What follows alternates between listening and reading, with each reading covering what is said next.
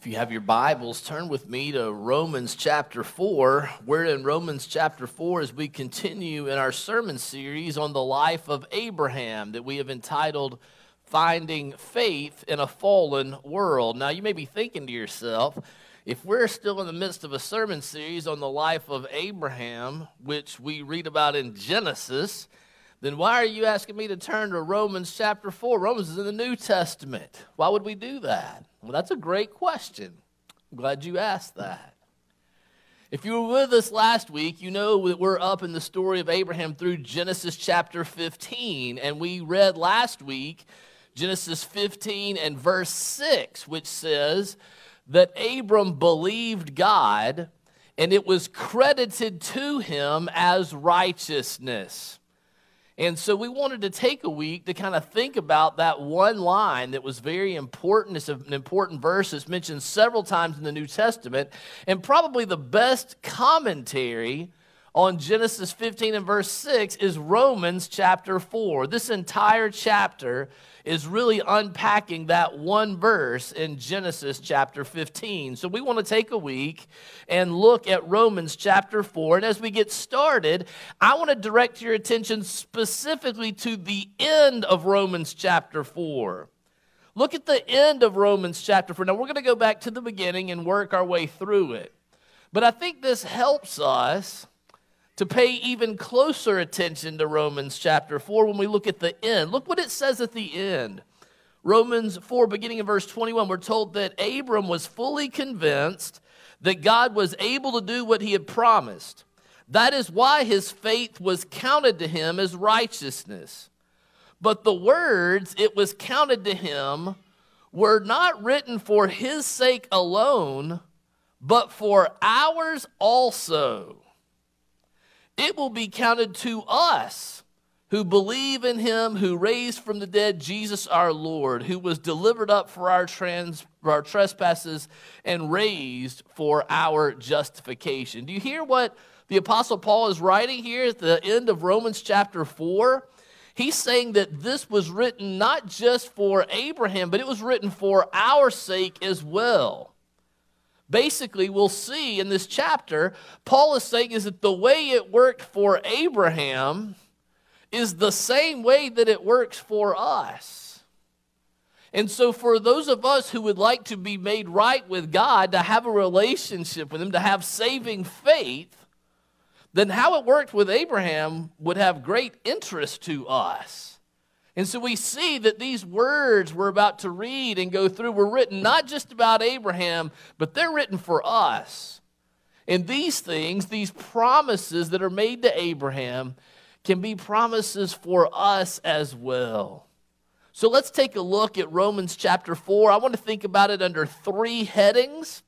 Uh, if you're a note taker out there, there's some notes that we've passed out, but you'll see I want to look at this under these headings. I want to talk about why Abraham was saved, then when Abraham was saved, and then finally how Abraham was saved. So, why, when, and how Abraham was saved. Let's look at those three things together as we walk through Romans chapter 4. First, why Abraham was saved, and, and importantly for Romans chapter 4, why, why it was not that he was saved. What's not it, right? That's an important point that Paul makes. Read with me, uh, if you will give attention to the reading of God's word, the first eight verses of Romans chapter 4. Hear now God's word.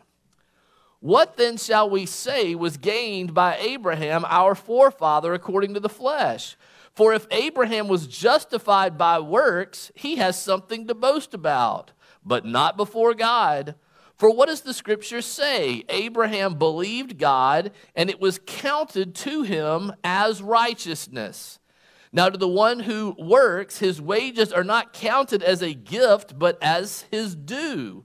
And to the one who does not work, but trusts in him who justifies the ungodly, his faith is counted as righteousness. just as David also speaks the blessing of the one to whom God counts righteousness apart from works. Blessed are those whose lawless deeds are forgiven and whose sins are covered. Blessed is the man against whom the Lord will not count his sin. Let's pray together as we come to God's word. Let's pray. Heavenly Father, thank you for your word. I pray that you would use it in our hearts so that we might understand what saving faith looks like. Thank you that these words were written not just for Abraham and not just for the first century church at Rome, but that these words were written for us. And so I pray, Holy Spirit, that you would be willing to use them now so that we would understand what it means to have faith in God. And that you would even use this time to grow or strengthen our faith. And we ask that you'd be willing to do that even through the sin stained lips of a foolish preacher. For it is in Jesus' name that we pray. Amen. All right, the first thing we're looking at is why Abraham was saved, or what it was not the reason that he was saved, right? And if you listen to what Paul says in these first eight verses, it's very clear that Abraham was saved because of his faith and not because of any good works or good actions that Abraham did. we read in Genesis 15 and verse 6, and it's expounded here that, that Abraham was credited or reckoned or counted righteous, which means that salvation is not something that he earned, but it is a gift that is given him by God. And then Paul gives a couple of reasons for this. And if you look in verse 2, Paul says, if Abraham had done something to contribute to his salvation, then he would be in a place where he could boast. And if you read the scripture through over and over again, it says, listen, no man boasts before God. We read that in Isaiah. Isaiah, the prophet Isaiah says it several times. You can read it in 1 Corinthians chapter 1. We read it in Ephesians chapter 2. It's just this principle in the word that, that no person can stand before God and boast. And so Paul says, if being saved by something you did would allow you to boast, since that is not true because the scripture clearly says that no one can boast before the Lord, the error in the conclusion would show that an error in the premise that Abraham must not have done anything to contribute to his salvation. Then Paul gives another example in verse 4. And he gives this argument about a wage, right? That if you work at a job, you earn a wage. And so the employee is owed that wage because they have worked. And so they've earned a wage. And the employer owes the employee a wage. They're entitled to it because they've worked for it and they've earned it. And so Paul says, well, if Abram is credited or counted or reckoned to be righteous, then that is a gift given. It's not like a wage that was earned or that is owed to us by God for some work that we did. And then in verse 5, Paul very clearly states what saving faith is. So I want to take a minute to camp out here because verse 5 tells us whose faith it is that is counted as righteousness. So, who is that? Let's look at that together. Verse 5 what does it say? Whose faith that is counted as righteousness? Verse 5 And to the one who does not work, but trusts him who justifies the ungodly, his faith is counted as righteousness. Now that's strange that it's the one who does not work. What does that mean? Is Paul saying that someone who has saving faith, someone who's a Christian, is a person who no longer tries to do good works or tries to do the things of the law or just keeps running up sin in our life, that we don't have to worry about that anymore if we're a Christian, that, that, that saving faith is one who does not work anymore? That's not at all what Paul is saying. Well, how do we know? Well, look at the context right before this discussion in Romans chapter 4, in Romans 3, in verse 31, Paul writes, Do we then overthrow the law by this faith? By no means. On the contrary, we uphold the law. So Paul says it's not that we don't care about the law anymore, we still seek to uphold the law. And it's not that we say our sin doesn't matter anymore. Let's just sin all we want to. Because right after this, in Romans 6 and verse 1, Paul writes, What shall we say then? Are we to continue in sin so that grace would abound? By no means. So Paul's not saying here that the one who has faith, the one who no longer works, is one who doesn't care about the law or doing anything good anymore, right? That's not what he's saying. So, what is he saying? He's saying that a saved person no longer trusts in their good work as a way to be saved. Because he's just said, don't trust it. That's not the way we're saved. Verse 2, verse 4, right? So basically, what he's saying is a Christian is a person who stops working to be saved, not a person who stops working, period. Do you get that? A Christian is a person who stops working to be saved not a person who stops working, who stops doing good things. So salvation comes to those who stop trying to work for their salvation and just receive salvation as a gift from God. So if we stop trusting in what we do, we stop trusting in our work, then what is it that we turn to and begin to trust in? Where do we transfer our faith? What does that look like? We'll keep going in the verse. And to the one who does not work, right, who's not trusting in our work to save us, but instead trusts in him who justifies the ungodly. The ungodly? You're telling me that, that, that, that, ungodly people are in? Good news is, is that God who, justifies even the ungodly, those who don't do all the good works that they should, right? Those who haven't strictly adhered to the law of God. And so, watch, that's the trust transfer, right? That I'm not trusting in myself and my efforts, in my being good enough, in my being a good enough parent, in my being a good enough employee. I'm not trusting in my own work anymore. I'm trusting in even the ungodly, the one who justifies even the wicked. The Christian is the person who trusts in God having a way to save us, even though we don't deserve it, even though we have not earned it. We trust God to have a way to save us despite our record, despite our lack of good works. So the Christian stops trusting in themselves and starts trusting in God. And that trust in, that belief in, that faith in God saving us is credited as righteousness. Now, if saving faith means we stop trusting other things and start trusting God who justifies the ungodly, what are the implications of that? Let's kind of tease this out for a minute. Think about the implications for that in the life of the believer and the life of the unbeliever, right?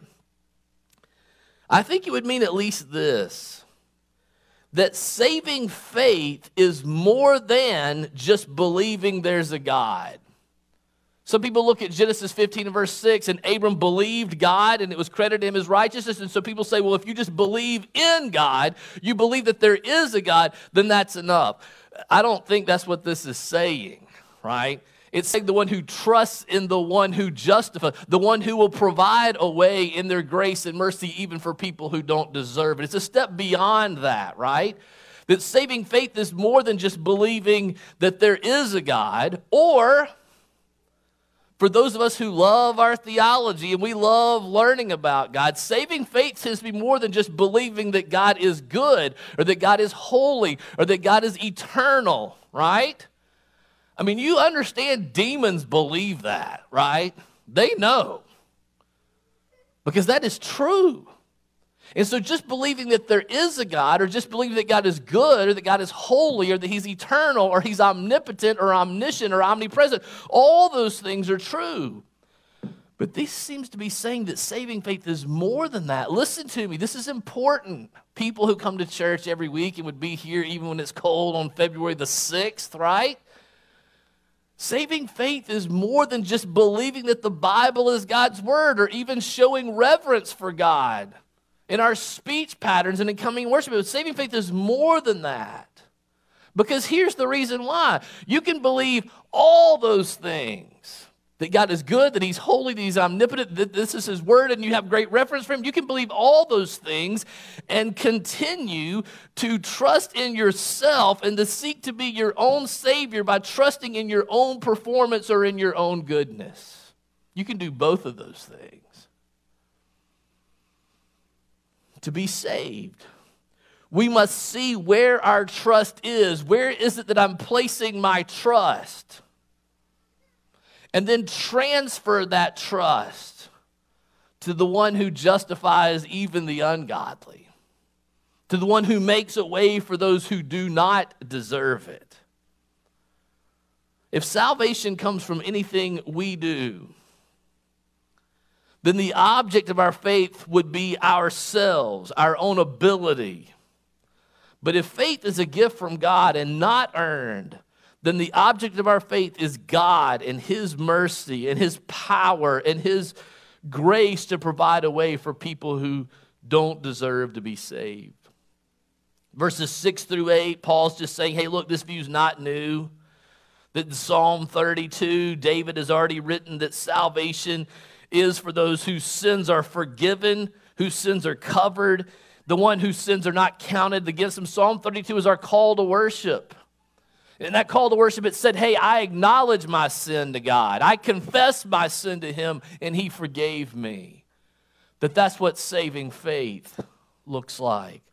That's why Abraham was saved, because he had faith in the one who would provide a way for even the ungodly to be saved, not faith in himself or in his own works. That's why Abraham was saved and the reason he wasn't saved, right? The reason that it was not that he was saved. All right, number two, when Abraham was saved. When was it that Abraham was saved? And Paul goes on to write about that it was before Abraham was circumcised and it was before the law was given.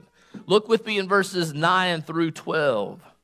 Paul writes, Is this blessing then, this blessing of having righteousness credited to us, is this blessing then only for the circumcised or also for the uncircumcised?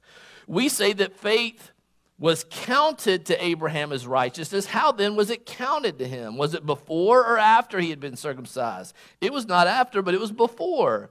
He received the sign of circumcision as a seal of the righteousness that he had by faith while he was still uncircumcised. The promise was to make him the father of all who believe without being circumcised, so that righteousness would be counted to them as well, and to make him the father of the circumcised, who are not merely circumcised, but also walk in the footsteps of the faith that our father Abraham had before he was circumcised. Now, we don't really have a whole lot of debate about circumcision. That's not a big deal to us. Okay? I understand that. But to understand what Paul's saying here, you need to understand that, that Jewish people saw circumcision as really important. And the reason it was important is it was the sign of membership into the people of God. It's what you did if you belonged to God, and it showed that you were a part of the people of God. So in verse 9, when Paul says, Is this blessing then only for the circumcised or also for the uncircumcised? He's saying, Is it only for Jewish people or is it for people outside of that? Because they were seen as God's chosen people. It's the question being asked. And of course, you can see the answer. No, it's not only for Jewish people or only people who are circumcised or only people who do certain religious things in order to make themselves acceptable to God. Because in verse 10, we're told that Abram was credited with righteousness before he was circumcised. And in verse 11, it says that all who believe will be counted as righteous as well. If you keep reading in verses 13 to 17, Paul contrasts two approaches. He contrasts, on the one hand, adherence to the law, those who follow all the dictates of the law. And on the other hand, the contrast is those who have faith in the promises of God. And, and Paul makes a very simple argument He says, Look, if you know your timeline, Moses doesn't come along for 400 years after Abraham. The law's not given until 400 years later on Mount Sinai. So it couldn't have been observing the law that saved Abraham because the law hadn't even been given yet, right? That's his whole argument. And so he's saying that Abram was not saved by adhering to the law, but by believing in, trusting in the promises of God and all of us who believe in or trust in the promises of God can be saved like Abraham. What are the implications of that? Think about that with me. That means that salvation is for all who believe. You don't have to be a certain ethnic group, you don't have to be circumcised. You don't have to strictly adhere to all the do's and don'ts of the scripture to be saved. It means that we trust in the one who provides a way even for the ungodly to be saved. It's important when Abraham was saved because it was before he was circumcised, before the law was given, and that shows that salvation is by faith alone. Now let's look at the nature of this faith. The third point I wanted to talk about was how Abraham was saved. Well, we've established he was he was saved by his faith. We've gotten that now, Scott. You've pounded that in the ground. Because Paul does here, right? That's why we've said it over and over again. So we understand he's been saved by his faith. But how does saving faith work? What does that look like exactly? Tell me a little more about it. A lot of times we want to know more. And the scripture goes deeper and it tells us more here. So let's just point out a couple of things about faith as we look at the rest of Romans chapter 4. I would say initially that faith believes the word of God in hope. That faith believes the word of God in hope. You see that there in verse 18, right? In hope, he, Abraham, believed against hope that he should become the father of many nations, as he had been told, so shall your offspring be. So he believed what he had been told by God. He believed the word of God in hope. So that's one thing we can say about this saving faith, right? Saving faith believes the word of God in hope. Now, it's interesting that this faith is realistic, right? It doesn't overlook the obstacles. Look at verse 19. He, Abram, did not weaken in faith when he considered his own body, which was as good as dead since he was about 100 years old, or when he considered the barrenness of Sarah's womb. You hear what he's saying there? God has promised that Abraham and Sarah are going to have a baby. But Abraham's almost 100 years old, and Paul says, as good as dead. I it's a little harsh. I don't believe I would have said that. But he said Abraham knew that he was as good as dead, and he had a 100 year old wife who had been infertile her entire century of life. And so that when you look at that, there's not a whole lot of hope. So, faith is aware of the obstacles, right? Abraham was aware of his wife and his own situation, and it looked hopeless. But I think we can say something else about faith here. Abram did not base his belief on his feelings or his circumstances or what he could see humanly with his eyes, right? He had faith in God and walked by faith and not by sight. So, so what does that mean? How, what does that look like? Well, faith is aware of the obstacles, but faith also focuses on the glory and the power of God. Look at verse 20 and 21. No distrust made him waver concerning the promise of God but he grew strong in his faith as he gave glory to God, fully convinced that God was able to do what he had promised. Think about that with me. That means faith focuses on the glory and power of God. Now, this is really important because a lot of people say faith just means a blind leap that you close your eyes and you just jump, right? forget the circumstances your feelings, just go ahead and, and jump. It's blind faith. Well, this shows it's not blind faith. It doesn't say the circumstances look bad, but he just believed anyway. It says the circumstances were bad. It didn't make a whole lot of sense, but in that moment, he focused on the glory and the power of God. So Abram must have thought something like this I'm 100 years old and as good as dead. My wife's 100 years old. She's never had a baby. We've been promised we're going to have a baby. But God, it is glory, created all things by the power of His word in the space of six days, and all very good. And the God who put the stars in the sky that God had said, Look at the stars. That's how many.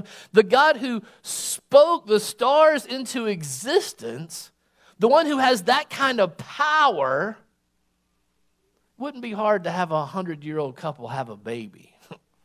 if he made people, then he knows how they work and he knows how to work within the creation that he made. So it's not a blind faith, it's not a blind jump.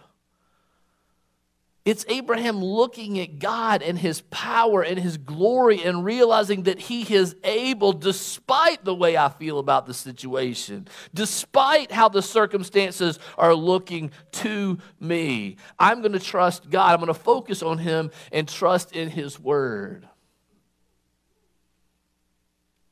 And verse 22 says, that's the kind of faith. That's why his faith was counted to him as righteousness because verse 21 he was fully convinced that God was able to do what he had promised. And the remaining verses say that's true of us as well. Let me make a couple of applications. First, if you're here today and you are a believer, you have faith, but you're saying, But Lord, I need more faith. I need you to strengthen my faith. Because in my faith, a lot of times my feelings sort of overwhelm where I am, or my circumstances can overwhelm where I am and cause me to doubt. How do I strengthen my faith? How can my faith be stronger than what it is already? And here's what I think Abraham teaches us about that get to know God better. It's the answer. How can I strengthen my faith? How can I grow? Get to know God better.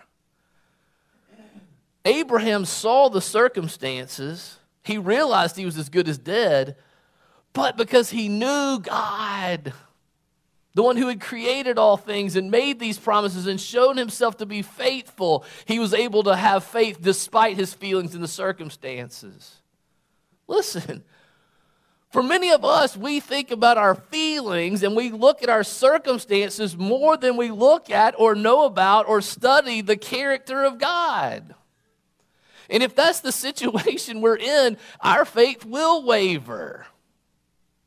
Because we think about the circumstances more than we think about the glory and the power of God. We have got to be a people. If you want your, your faith to grow, if you want your faith to be strengthened, you need to know more about God who is faithful, who is good.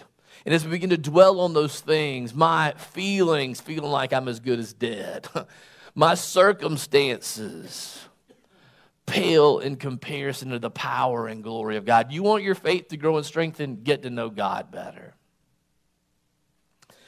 For some of us, you may be here and you may say, I'm not even sure I have saving faith. I'm not really sure I trust at all. I mean, I believe there's a God. I try to be a good person. It's important that we do ask ourselves, what are we trusting in to save us? Do I have that kind of saving faith? What is it that I'm trusting in? Some of you may remember an old book called, and a program called Evangelism Explosion. Remember, D. James Kennedy wrote that book years ago. And in that book, when he advises when you're sharing your faith, that a good question to ask people, and this is a great test to see what is it that I'm trusting in. Remember D. James Kennedy, right? He is that, that famous question. If you were to die tonight and stand before God at the gates of heaven, and he said, Why should I let you into my heaven? What would you say? Think about that. If you were standing before God at the gates of heaven, he said, Why should I let you in? What would I say? Most folks, if they're honest, will say, I've tried really hard for the good in my life to outweigh the bad. That means you're trusting in your efforts, your work. That's not saving faith, right? Go back first point of the sermon. Many folks say, Well, I believe in God and I try really hard. That's faith plus works, right? If it's my trying really hard that, that, that puts me over the top, then there's something that I can boast about. Hey, I tried really hard. That's not it either. So, what is saving faith? As I imagine this week myself standing before God and Him saying, Why should I let you in? I, I think the answer would be this it's not because I'm good enough, because I'm not, I fall short. My hope is not in me. My hope is in you, your goodness, your mercy. I have faith that you provide a way for even the ungodly to be welcomed into your family. That's my hope. And I can be welcomed in because of the finished work of Christ on the cross. And then I thought to myself, if you're standing before God, you're not any more going to be able to say all that than the man in the moon, right? You're probably going to be, you know, not speechless. So I thought, well, maybe if I could just say one thing, I would just say Jesus. What if you can maybe just sign it? Learn the sign language. nail print hands, right? Jesus. It's trusting in the finished work of Christ on the cross and not anything in us. Let's pray and ask God to give us that gift and to grow the strength of that faith in us. Let's pray together. Heavenly Father, thank you for your word. we ought to just thank you and praise you all day that you are a God who justifies the ungodly. That you allow people into your heaven, you allow people into your family who fall short, who don't deserve it, who don't adhere to the law, who don't do all the religious things, who don't do all the things you call us to do. Thank you, Lord, for your mercy and your grace to people who don't deserve it.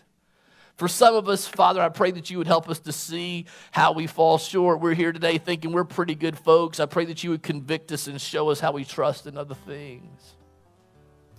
For others of us, Father, I just pray for the hearts of my friends who feel so just dirty and, and far from you who feel like you would never let us in because you know the things that we do or the things that we think. Oh, I pray for the guilty conscience, the one who's tender of heart. That they would hear your word today in Romans 4 and verse 5 that you are the one who justifies the ungodly. Please come and use this time as we sing, as we come to your table to do the work in your people that only you can do. For it is in Jesus' name that we pray. Amen.